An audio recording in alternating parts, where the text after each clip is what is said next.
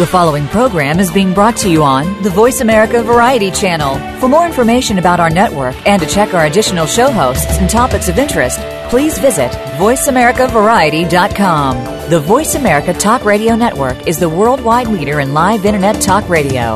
Visit VoiceAmerica.com. The views and ideas expressed on the following program are strictly those of the host or guests and do not necessarily reflect the views and ideas held by the Voice America Talk Radio Network, its staff, and management.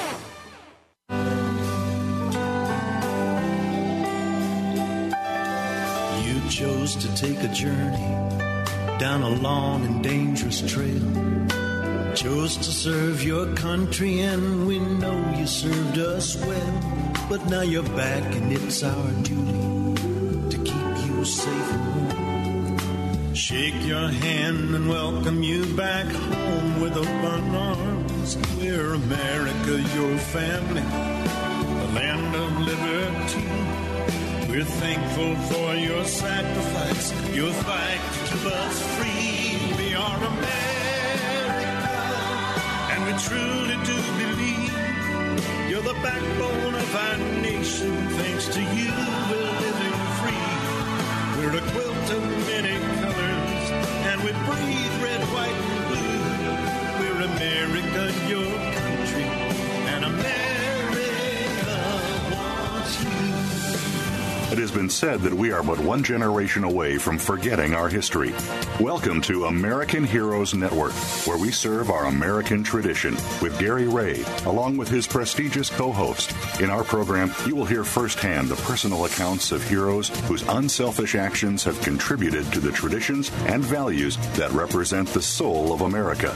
You'll also hear from our partners and affiliations presenting news events and ways that our veterans and their families can rebuild their lives. Now, here is Gary Ray and this week's co host.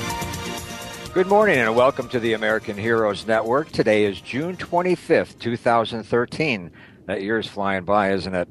I'm Gary Ray, along with my co host Linda Crater, President and CEO for VeteranCaregiver.com. Why all of a sudden I have this taste for rhubarb and strawberry pie? oh no. I, I have to admit, I did exactly do that, and it's all consumed. Oh, Did you know a it's an excellent breakfast food? Oh, it is. Yes, absolutely. All right. Well, how are you doing, Linda, this morning? I'm doing just fine, thank you. I think that's the first hallmark of summer, don't you think? A strawberry rhubarb pie. It sure is. It sure is. You know, our guest today is a nationally known authority in the field of traumatic stress and PTSD, and her credentials speak for themselves. Linda, why don't you introduce our guest? I am so excited to have uh, the Reverend Dr. Chris Parker with us today. And Chris, I, she has so many credentials that I don't know which one is the most important, but I do know that all of them added up together make for a compassionate expert and advocate in the field of PTSD and trauma in general. And I have been fortunate enough to be exposed to Chris's work as well as Chris as a person in terms of what she offers to our combat veterans, their families, and even children. Her background is that of uh, trauma and burn victims, children in the burn unit at BAMC. And I think we all know that trauma happens to you where you don't have control about it.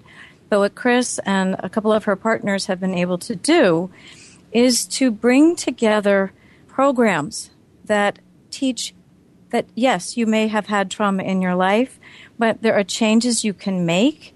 There are ways to cope and manage, and there's certainly hope for a much brighter day where it doesn't control you, you control it. And Chris, welcome to our show today on the American Heroes Network. Oh, good morning, Linda, and thank you. I'm just thrilled to be here, and I'm happy to have the opportunity to, to just um, kick the subject around with you and Gary. All right.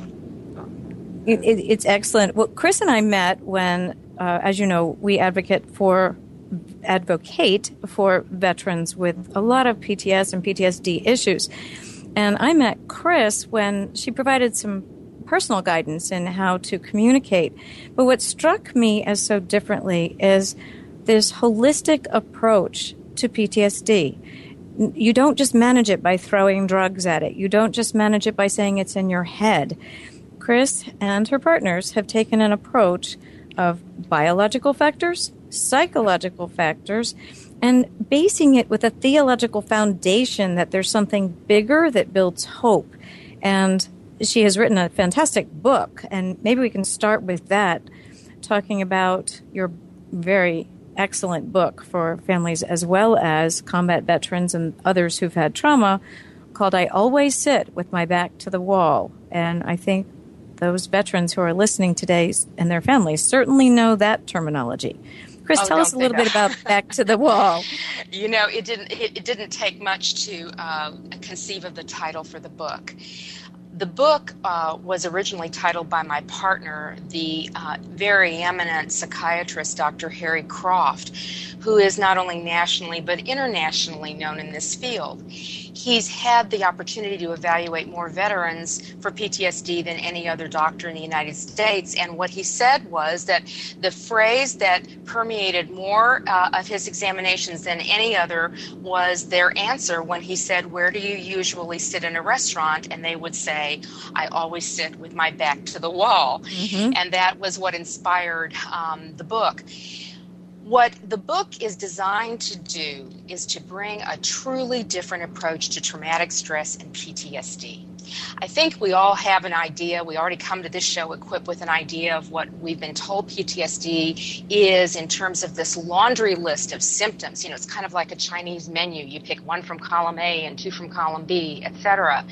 But you know, that doesn't really help the average person very much uh, if they're wrestling with this problem we decided to approach it differently. Our approach is to uh, not look at symptoms, that's the doctor's business. Let's look at how PTSD lives and operates instead of looking at laundry lists. We break it down into where PTSD is really living in your life, and we break that down in turn into four major relational areas where it affects your family, your social and relational life, your work, and your spiritual life, which, by the way, isn't just limited to a religious life, but to the spirit of the human being, which is all of that invisible mm-hmm. part of the human being that can't be seen but is very, very real. Mm-hmm. And our program is designed to help people manage PTSD by really looking at where it lives and breathes in their life. You know, Chris, one of the things that struck me when we first began talking to one another, I guess it's almost three years ago at this point, was that one of the first signs of PTSD in a family were fractured relationships. Can you speak to maybe what people will recognize or maybe have never connected with being part of PTSD about oh, relationships? Absolutely. Yes, this is becoming increasingly critical. Um, currently we see so many uh, warriors, returning warriors, as well as veterans, as as therapists. Uh, we see these individuals and chronically hear the same thing. Um, what's going on in your life? Well, it, there's always a relational breakdown, and this is what what Dr. Croft and I meant by let's look at the effect of PTSD, because if you look for the fracture in your life, you're likely to be able to trace it back to the cause, and that cause may very well be PTSD, but many people don't relate it to that. Right. So what what happens is they suddenly find themselves incapable of um, of uh, dealing peacefully and, and joyfully with their partner. Their relationships with their children are fractured. Their homes are, are fearful, are anxious, are tense, may even be violent. And the last thing in the world that people associate this with is with PTSD. Mm-hmm. But that is very often the cause. And because people are not um, trained to look uh, at the at the underpinnings of the disorder, uh, they really are not making the necessary connections. And that's where we are so focused: is let's give people the understanding of where PTSD has its roots then you'll be able to understand where it's expanding its outgrowth, which is into your family life. Um, this is where we really see the rubber meet the road with PTSD is the destruction of family ties, and that's critical because the, the family is the basis for our almost our entire psychological and emotional security. And when that goes, um, you know, down the drain uh, or into the toilet, then we're in big, big, big trouble. Well, and what you're talking about is what we all see happening frequently. It becomes a spiral. Um, okay, this relationship isn't working, and so I'm going to move on and out, and the next time I'm going to be better. But unless they get to the root of why these things are happening, sometimes there's a repeat. I think we all know about certain um, service members who have a different spouse each deployment, mm-hmm. um, maybe children uh, with each one, and, and again, it just spirals out of control. So, what do you suggest to those? Where do they begin as they talk to people like you or to read the book and apply it to their lives? Um, Linda, you've raised a really important issue, um, which is the multiplicity of relationships, and, and that really is part of the answer to the question you've just posed. If people think that the problem is in the relationship, when it's actually in a disorder that is affecting the relationship, then they are approaching it in the wrong way. And this is this is the the basis of what you've been talking about, which is people who just go on from one relationship to another thinking that's the answer. What they need to do is take a step back and say what's causing the fracture in the relationship, and where we always like to start at back to the wall um, and its companion program sfi spiritual fitness initiative is looking at where trauma and traumatic stress have its root and that is in the biological uh, and neurochemical makeup of the human being. That's really where we need to begin. Now, see, this is what I love about this because for so long, um, we've all heard mental health disorders. Uh, it's in the DSM four slash five, etc. But can you explain? Um, because I find this absolutely fascinating. And I believe our audience will as well.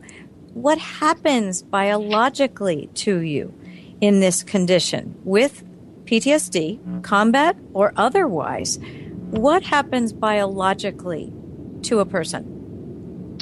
Linda, um, you've uh, hit on a very important point, which is that we've come to believe uh, a, a, stereotype that PTSD is about behaviors that we choose, when in fact it's about hardwired response patterns in our hormonal systems that are neurochemical and that we don't actually have the power to choose or not choose.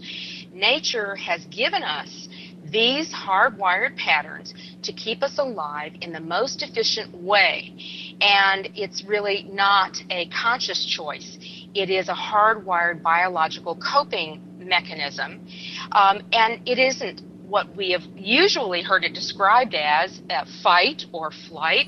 Those mm-hmm. are words that really aren't very accurate what we have done is, I think, pioneered a, a reinterpretation of traumatic stress as a hormonal response to our circumstances that tells the body it's going to survive best. Its, its odds of survival are most enhanced by either speeding up its metabolic responses or slowing them way down.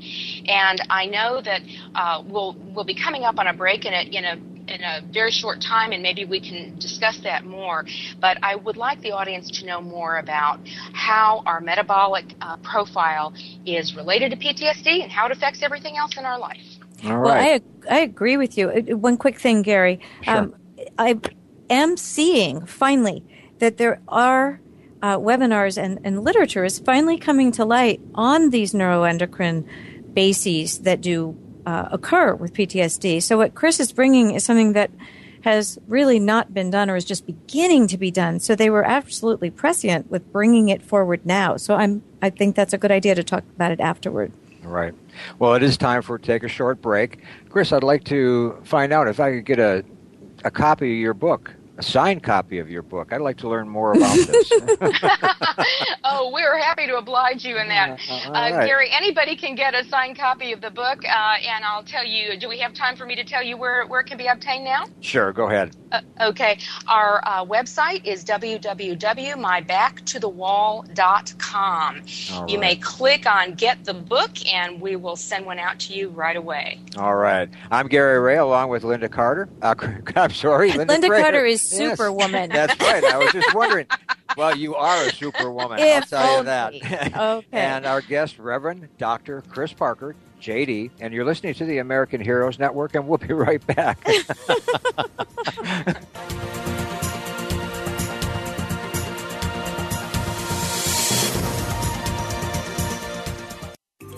Find out what's happening on the Voice America Talk Radio Network by keeping up with us on Twitter. You can find us at Voice America TRN.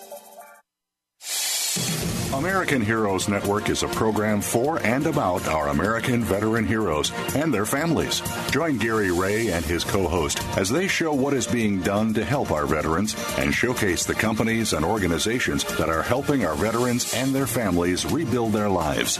Listen for American Heroes Network, live and powered by the Voice America Variety Channel, every Tuesday at 11 a.m. Eastern Time, 8 a.m. Pacific Time. Now there's a new destination for video content VoiceAmerica.tv. Just like our radio channels and so much more. Voice America Variety, Health and Wellness, Business, Sports, Green Talk, Power Up Motorsports, and Seventh Wave Network now have their own video channel components. Plus, check out exclusive programming, including movies, music, educational courses, science and history, current events, and short features. High definition, premier quality programs available 24 7. VoiceAmerica.tv. If you think you've seen online TV like this before, let us surprise you. Stimulating talk gets those synapses in the brain firing really fast. all the time. The number one internet talk station where your opinion counts. VoiceAmerica.com.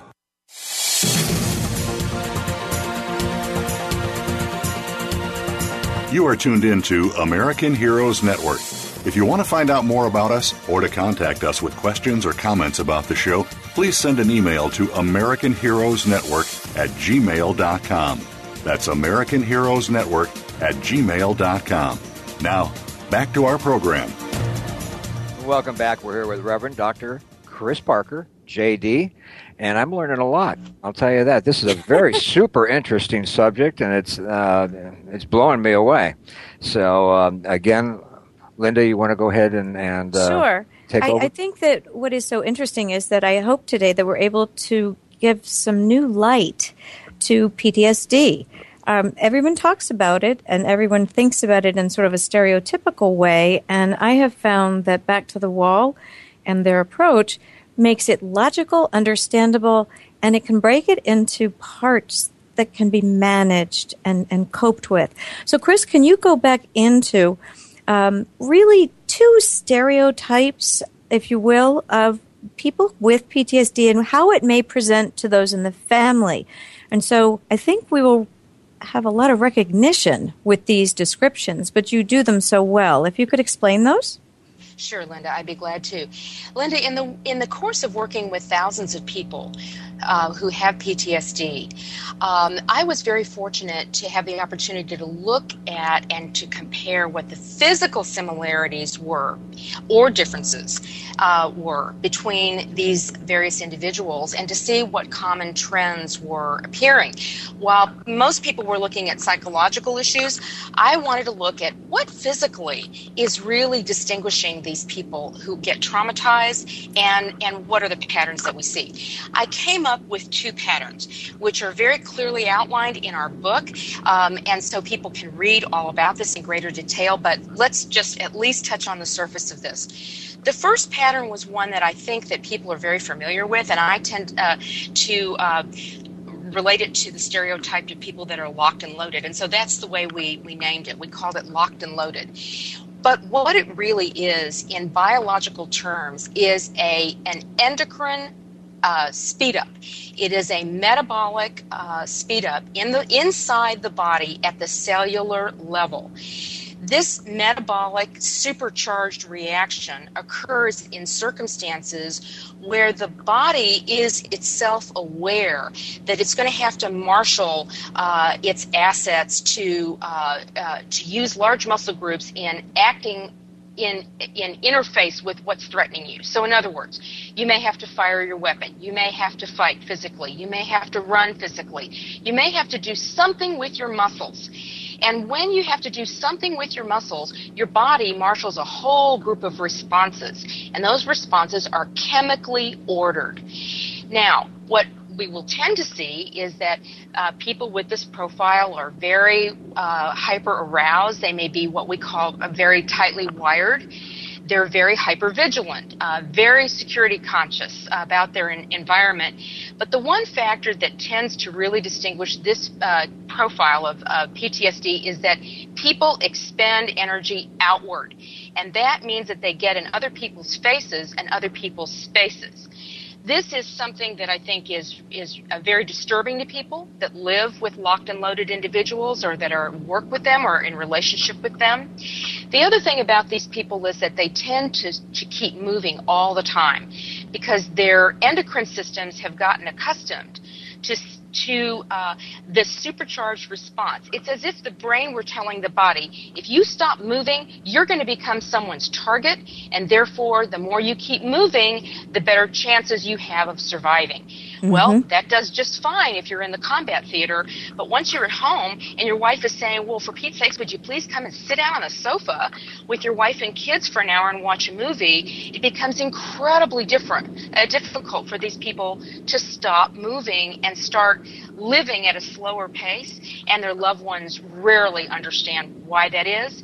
They take it very personally and think it's about them in fact, it's about the hormones in the body of the person that they are living or relating to. So that's one pattern of PTSD. Can I stop um, you right there, Chris, just absolutely. quickly? Sure. One of the things that people say to us all the time is, well, I understand that this is PTSD that my husband or my son is, my daughter is exhibiting, but but the family doesn't understand. Um, how do you? What tools do you think would help families to begin to understand what seems very logical? If your body is is creating these hormones that are supercharging you and you're surviving that way, now that you're not in combat theater, what can you have the family do that may help support someone who's like this instead of just being overtly critical? Well, I have a couple of suggestions. First of all, what families expect um, of a returned warrior or veteran is that their brain and we, when I say the brain, of the thinking rational part of the brain is the decision maker. And what we want families to understand is that the rational part of your brain isn't necessarily uh, the, the one that's making the decisions. It's as though an entire, entirely different decision making process is going on in the body itself.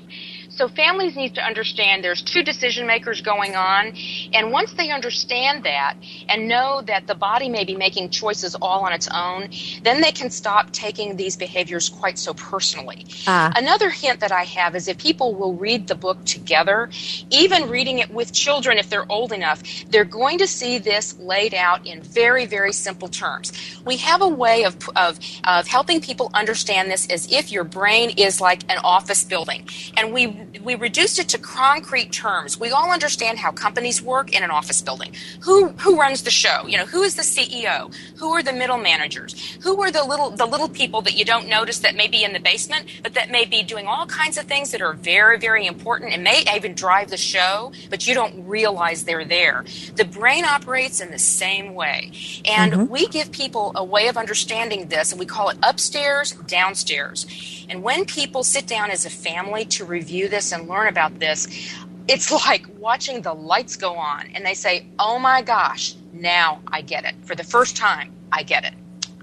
Now, what percentage of folks, uh, and maybe you don't have this, but I'm just curious, what percentage of folks are in the locked and loaded, the aggressive, agitated, the one that makes it into the movies?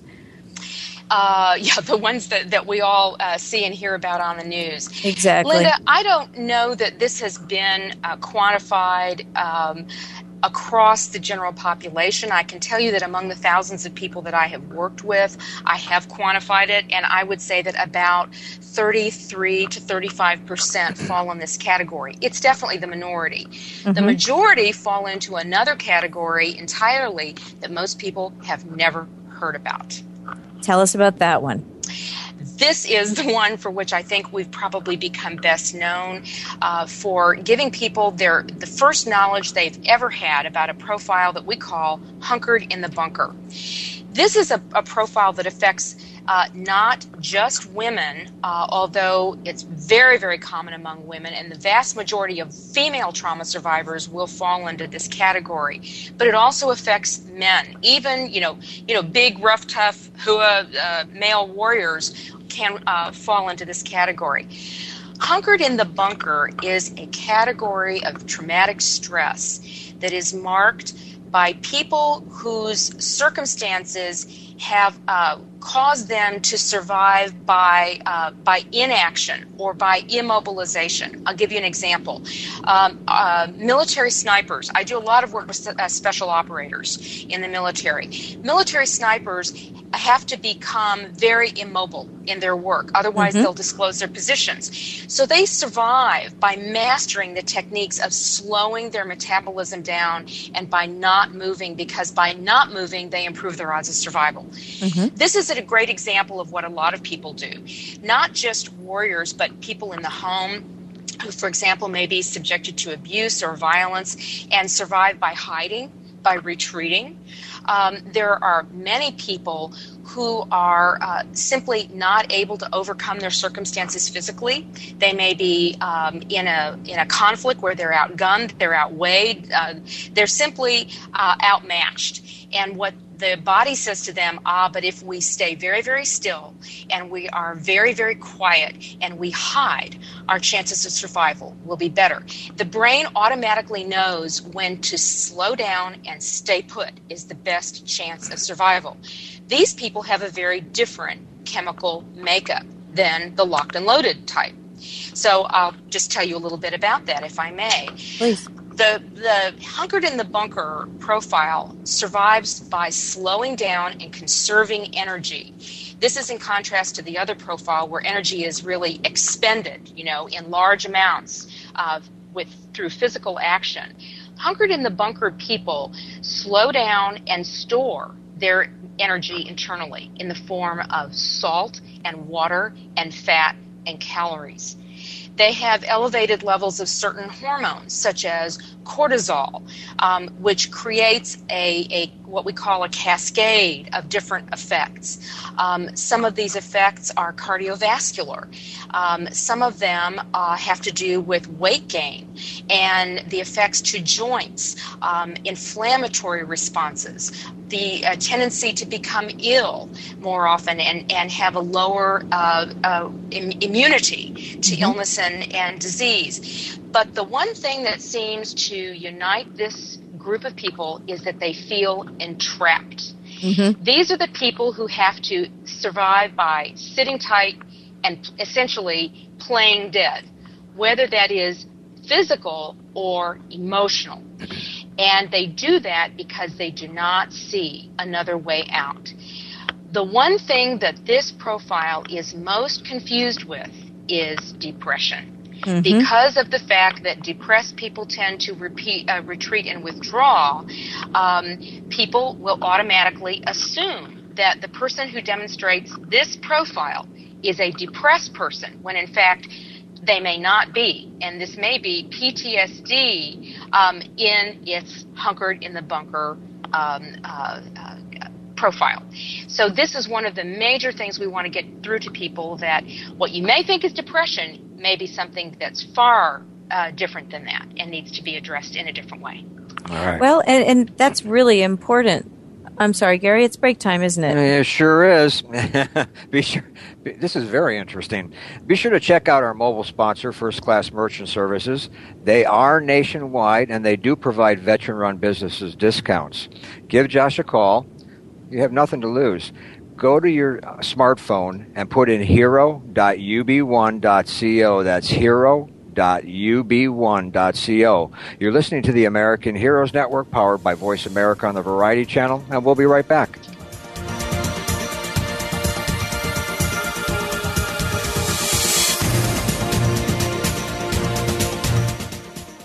Think you've seen everything there is to see in online television? Let us surprise you. Visit VoiceAmerica.tv today for sports, health, business, and more on demand 24 7.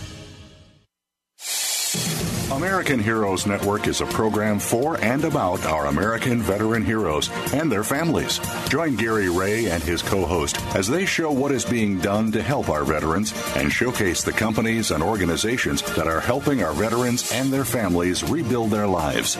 Listen for American Heroes Network, live and powered by the Voice America Variety Channel, every Tuesday at 11 a.m. Eastern Time, 8 a.m. Pacific Time. Want to know what's going on behind the scenes with your favorite Voice America Talk Radio Network host? How about what's new with our network? Make sure you check out the iRadio blog, a look at what's hot at Voice America and beyond. Visit www.iradioblog.com today. Get the inside scoop on every channel on our network, including breaking news, featured guests, blog posts from our hosts, and much more. Make sure you sign up for our newsletter for even more inside action. Visit iradioblog.com today and stay connected. Take us on the go. It's even easier now. The Voice America Talk Radio Network has launched our mobile app for iPhone, Android, or Blackberry. Visit the Apple iTunes App Store, Blackberry App World, or Android Market to download the app powered by Aircast. It's free and no registration is necessary. In minutes, you could be enjoying your favorite Voice America Talk Radio host, no matter where you are in the car, out and about, while traveling, or anytime you can't be close to your computer. Catch up on the archives you've missed or discover new shows on the spot. Search Voice America at your favorite app store. Streaming live, the leader in Internet Talk Radio, voiceamerica.com.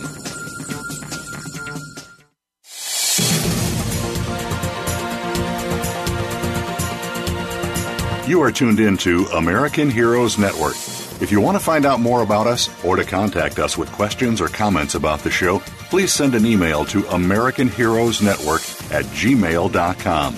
That's American Heroes Network at gmail.com. Now, back to our program. Back, and again, it's nice to learn about this. I have two guys that come into my office about on a weekly basis, and I can tell you just what I learned, uh, you know, uh, but they're Vietnam vets. They went for 38, 40 years with PTSD, and they're not recognizing it at all. And no one's telling them about it either. Uh, and that's the sad thing. Well, you, you're exactly right, and and that's why I'm, I'm asking Chris all of these questions that will hopefully help some of our audience to recognize themselves in it.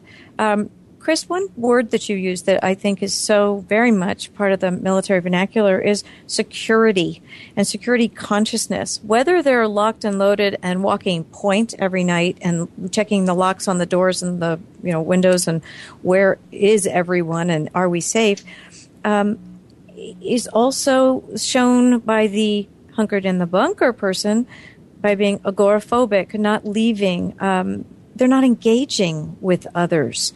Um, exactly. Is this part of the reason why people are not engaging?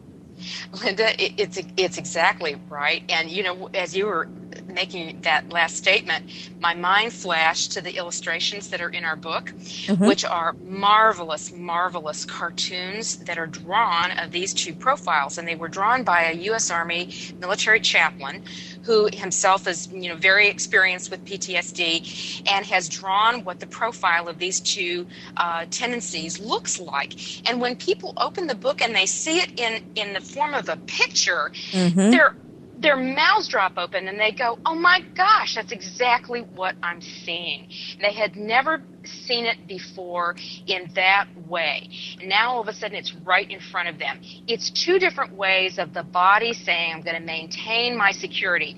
I'm either going to maintain my security by, um, by remaining uh, uh, locked and loaded and ready to enter the fight at any, any given second in time and never stand down, never go into retreat or the other type of individual is the one who says, I'm going to protect my security by retreating permanently mm-hmm. into a different life, into my bedroom, into my garage, into my basement, into a bubble that I maintain around myself where I basically stop reacting to the world around me. And this is what gets families so unwound because the people that they have come to expect as behaving in a certain way are act very very differently and they don't know why. So when they learn that there's actually a chemical underpinning and that there are ways of dealing with this. There are ways of managing this once you know the problem. It really helps to instill hope in people. And they know that it's not just in your head, it's truly in your body. And when it's we know it's in the body, then we can take steps to deal with it. Well, and you know, I think it's so important to recognize these things because our Vietnam vets, for example, had a very different experience coming home than our OIF, OEF, OND. Um, PTSD is, is spoken about, but we have Vietnam vets, and, and Chris, in your program, I have seen it happen with um, breakthroughs for Vietnam vets who have been holding this inside for 38, 40 years. Correct. And it's not just for folks now. I think you your work can truly help people across all of the conflicts. And I do want to also bring up for those who may be listening that their their family member, for example, may not have been in combat. Trauma is trauma. Um, I know you have spoken about burn patients in the past when we've had conversations, but a car accident, a trauma, caring for someone who has trauma, all of these things can bring on these types of behaviors. Isn't that true? Linda, that's uh, exactly right. Trauma is not simply a warrior's issue. Um, it's the result of sexual assault, domestic violence, being a victim of crime, being uh, the victim of an accident or a disaster, uh, hurricanes, fires, tornadoes, all kinds of disasters. You've mentioned burns, and that's certainly a very acute form of trauma.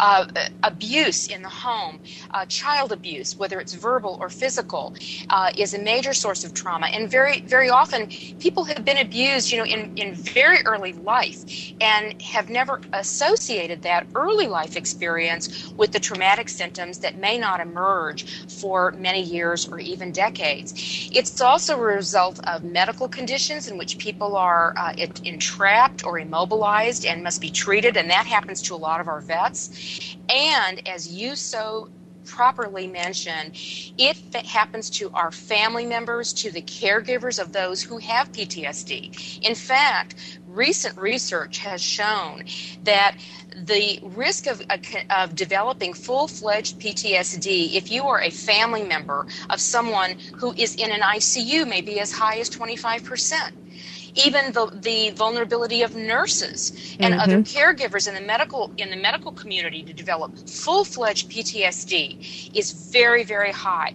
and that extends to all sorts of and, and manner of caregivers and this is what most family members don't realize is they themselves may may see a difference in their in their family relationships or fractured family relationships and they don't know why and they may not realize that they too are involved in this cycle of PTSD because they may very well be developing it themselves and it also gets passed on to their children. So this is a very, very important topic for our society because it's going to become a major issue. And you're right, it isn't just about the warriors from the now generation. I'm seeing people that came back from Vietnam, Somalia, um, uh, other, other areas of the, the Balkans, Gulf Wars. Right. The Gulf Wars, you bet. It's it's it's everyone's issue. Well, and it's so important to address it because when it is not addressed, we do see the depression um, diagnoses. We do see the spiral of anxiety. We see the families breaking up, it, and, and it spirals into homelessness and all of these very negative things. Whereas if people can understand a way to help themselves, I, I really believe that your programs, and there are two, and I'd like you to discuss them, provide access, empower people to actually find the answers themselves, to recognize and learn, I think it makes a big difference. So perhaps you can speak to a little bit of what the book will tell them and then also explain a bit about SFI. Sure, I, would be glad to, Linda. You know, what you've pointed out is that PTSD is. Uh, no longer viewed as something that's in your head. And so mm-hmm. if we take an approach that only says, here's a pill that is going to biochemically alter what's in your head, um, it's not going to fix the problem. Um, medicine is a good thing and it is necessary for many people, but if that's your only approach, it's not going to lead people to recovery. The problem exists on many more levels than that. So, in answer to that, my partners and I have created two specific programs for personal re-empowerment. And I'll, I'll begin with the book since we've been talking about that. The book I always sit with my back to the wall is the one book that I think people have read among many, many excellent books that are out there. But I think that this one speaks in a different way to people because mm-hmm. it talks about very specifically how PTSD um, weaves its way into your life. And they, uh, they see in the book and in the, the stories of soldiers and warriors that are quoted in the book with their permission, they see themselves reflected. And people's response is usually, oh my gosh, I, I read the book and it was like for the first time I was reading an encapsulation of my own life. And they haven't read that right. before. So we give them the way to recognize when PTSD is in their life and to empower themselves through what we call the Recover program. The letters R E C O V E R stand for the first uh, word in the first uh, uh, the first letter of the first word of each chapter of the seven chapters of the book, and uh, it is a seven-step uh, program for re-empowering yourself for uh, uh, organizing a comprehensive care plan and for understanding that that care begins with you. Mm-hmm. We know that at least 50% of effective PTSD management um, is is uh, something that can be put in place through self care. And we, uh, we emphasize management. You know, cure is not necessarily the objective. Um, there are many people who say, well, I, I, I, can't be cured. Well, the fact is that we know that many people can be cured of PTSD, but cured isn't necessarily uh, what you have to strive for to regain a good life. I'm going to give you right. a simple example. If you drive a car and it has an accelerator issue, and so it doesn't go 100 miles an hour anymore, but you restore 60% of that engine's capacity so that it's driving 60, I think you'd agree that most of what you need a car for can, can get done in, in, in very good order. And the human being is the same way. So what we do is we uh, show people how to restore personal authority and personal self-determination to how they manage PTSD. We show them how to recognize it, um, how to deal with it, and not only them, but members of their family, and very importantly, how to initiate their treatment process by mm-hmm. giving them the knowledge that they need to have before they walk into a doctor's office. In fact, what we show not only through the book but its associated website is how people can be eh, be engaged in self-assessment you know, we usually think that, well, that's the mental health provider's uh, uh, job. Well, it isn't just the mental health provider's job, it's your job because you're the expert on your life. They are not. Mm-hmm. So we show people how to self assess and how to use the results of that assessment, both physical and emotional, and how to use that information and provide it to their mental health providers so that their mental and medical health providers will be more accurate in the way they diagnose you and in the way they prescribe medication if that's necessary. So the book really gives you a huge number of tools to work with in every aspect of life uh, with PTSD. Um, now, the, the second issue is is what SFI deals with.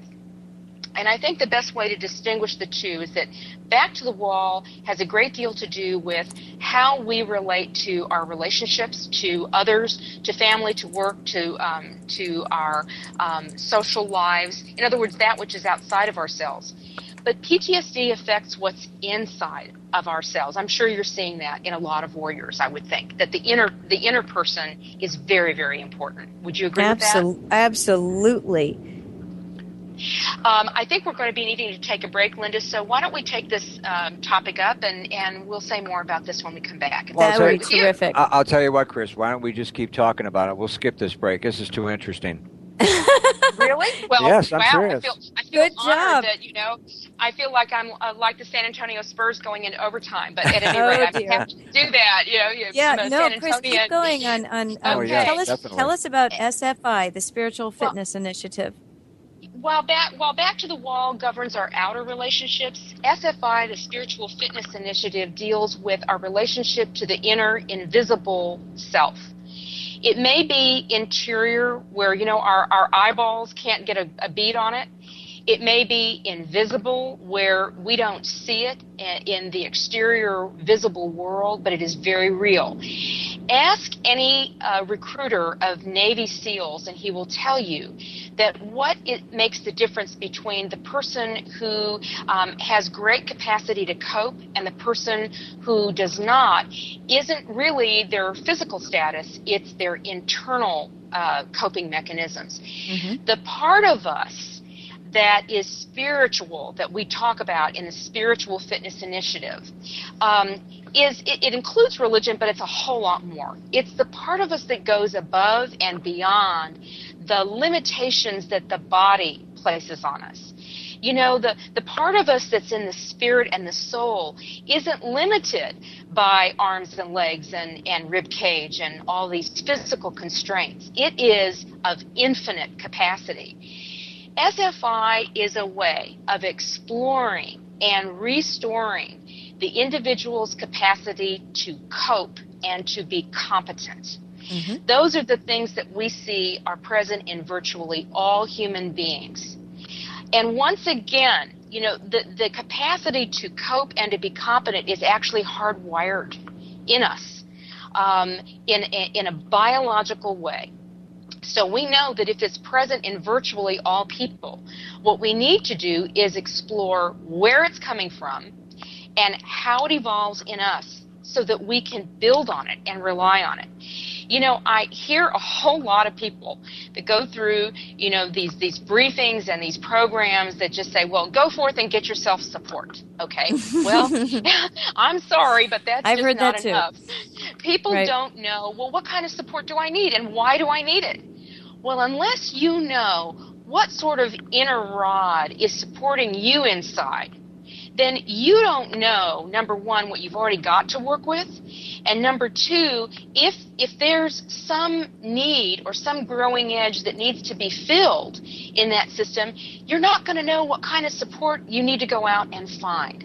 SFI is what helps people to do that, and the thing that really distinguishes it is that we help people to reach those answers in an experiential way. And I, I, know that you've had exposure to the experiential nature of our program because it's not some, you know, digital slideshow. Oh, it oh, is a way of helping people interact with others and with themselves. Well, I watched it change lives over the space of three days. I watched people who had never recognized the things that you're talking about suddenly I'd self identify and then bond with those who obviously had gone through some of the same things. And I think one of the underlying bits of a spiritual foundation, no matter how you define that, is the concept of hope. Can you speak to that? Absolutely. Uh, I think we, we deal with hope really at two ends of SFI. One is that we, as the creators and directors of SFI, have hope uh, from the get go going in. So when we begin to work with individuals and groups, we approach them with a totally different attitude than they may receive um, from, for example, um, mental health providers or other types of providers that are focused on their incapacity. We approach them with the idea that we are hopeful about you because we believe that hardwired uh, by the Creator in each one of you is the capacity to, to cope and be competent. Now, how does that relate to hope?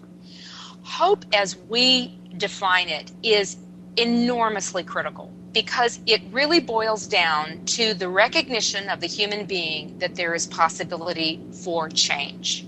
Mm-hmm. When people feel hopeful, what they say is I, I to themselves i realize that my life is not entirely about what's just right in front of me in this one moment of time it's it's like the spiritual hope is spiritual because it's more than about what you see in front of you what you can see and touch and feel in a concrete way. It extends to what you don't see but what you recognize is real. And that is the ability for things to change. What those who become suicidal um, have is the absence of hope because they see their lives as being incapable of change. And, and since there is no change in their belief structure, they believe the only remedy for that is to exit.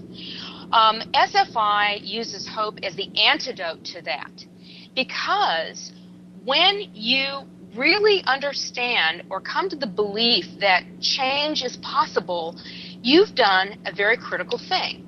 You've changed yourself from being in a state of helplessness to a state of empowerment. Right.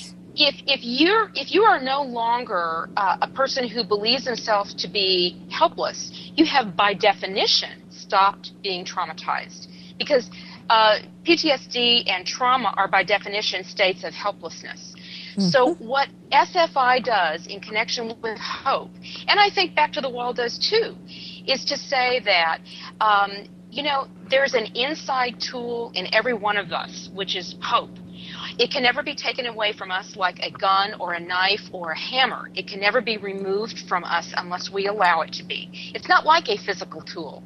Because it's inside us, it is always available. It goes with us everywhere we go. And as a result, hope is the one thing, I think it is the one most critical element. You know, Linda, I've had 16 years of graduate, post, and gra- postgraduate education in mental health, and I have yet to have a course that has mentioned hope. Interesting. Element, therapy and recovery. If the fundamental belief that you can recover and experience change in your life isn't there, how how can we expect people to to recover? Hope well, is essential. You, you- you bring up such an interesting point because oftentimes with PTSD, it becomes an atmosphere of dependency. You must speak to this person, you must take these drugs, you must follow this regimen, etc. What you're instead talking about, if I can paraphrase this, is you're taking those to whom I'll, I'll call it not a warrior culture, but a can do culture. A can do culture and restoring the power that they have to make the change. So trauma happens to you without your control, but your ability to cope and to make positive changes for the better based on hope, based on biology, based on your understanding of PTSD restores independence, which really is without price. Eh, you know, exactly. And I think independence is a wonderful word for that type of inner competence. I will put it to you this way, Linda. You know, as we've said um, earlier in the program, pills are important, and I'm not saying Yes. that they should not be used. We and agree. I work in collaboration with you know physicians and surgeons and, and all of that. But this is what I have most learned, most most profoundly learned, not only in my work here in the United States in the rear, but also in deployment um, uh, to the combat theater. And that is this: pills cannot change your outer circumstances. They may do something to your inner chemistry, but they are not going to change the environment that you live in. Therefore, we must rely upon something that is inside of ourselves if we truly want to be independent of changing circumstances. You know, circumstances will blow like the winds, and they Mhm. will change on a daily basis. So if we allow our own mental status to be completely um, changed at will by our circumstances, then we'll wake up a different person every day. Mhm. And that is intensely unsettling. And what we believe is that by really emphasizing internal competence, the, the feeling of knowing inside yourself that pretty much no matter what comes your way, you're going to be able to control at least one thing, and that is your attitude um, and your approach to the circumstances around you, no matter what those circumstances are. You know, this really goes back to the lessons that Viktor Frankl taught us in Man's Search for Meaning as he was in Auschwitz, and he learned that he could never control his circumstances, but he could a- control his attitude toward them. And I believe that this is intensely necessary, and it needs to be a part of every mental health program that deals with trauma. Well, you, you bring up a huge point. Comprehensive care, by definition, would be everyone's on the care team. So, as you say, the doctors and the pills may be necessary, but taking the understanding and the education to learn about PTSD instead of just relying upon what's in the news or, or what people are telling you, the empowerment part goes a long way towards making people feel as though their life is really worth uh, living again. I, I like to describe it to taking a, a life that's black and white and turning it into color. Absolutely. And, and it, it really makes a big difference. We all know what those gray, gray, gloomy days are like. And when the sun comes out, there's Right. your hope. Right. Well, we only Well- have about a minute left, so what I'd like to do. Sorry, if- Gary. It's okay. Uh, if I could just uh, read you a quote that I took off uh, of uh, Chris's website. It says, "Remind yourself that you matter. You matter to us and to millions of others who have shared your journey through traumatic stress. You may trust us." When we assure you that a life better and more abundant than the one you are already living is possible, we will be there to help you. Uh, I can't wait. Can you overnight my book? Oh, with pleasure, Gary. Well- Free postage. All right. Sounds good to me. Anyway, we like I said, we only have a little bit left, and and uh, we, I'd like to thank Reverend Dr. Chris Parker, JD, for being with us today. Chris, what would you like to share with our listeners in closing? Gary, in closing, I'd like to share with listeners a way to get a hold of us personally, and, and that doesn't mean you're getting a hold of a back office somewhere. That really does mean you're getting a hold of me and my partners personally. People may go to uh, the website www.mybacktothewall.com, and if they will scroll down, the very first icon they see on that website will be a red shield with a, a live oak tree in the center. All it right. says SFI. They can click on that and they'll be guided to how they can get into our web portal and get on our newsletter. Right. Amen. Linda, Linda, do you have any closing remarks? No, I just hope that we've been able to shed some light on a topic that somehow has remained a little too mysterious. It was very, very interesting. And again, this is Gary Ray along with Linda Crater and her sister Linda Carter, uh, signing off. And thanks for listening to the American Heroes Network, powered by Voice America on the Variety Channel. Tune in every Tuesday at 11 a.m. Eastern Standard Time. Have a great week.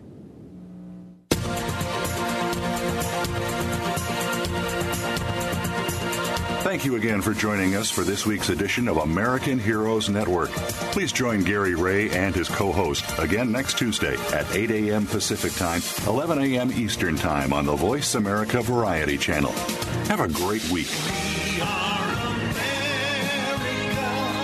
and we truly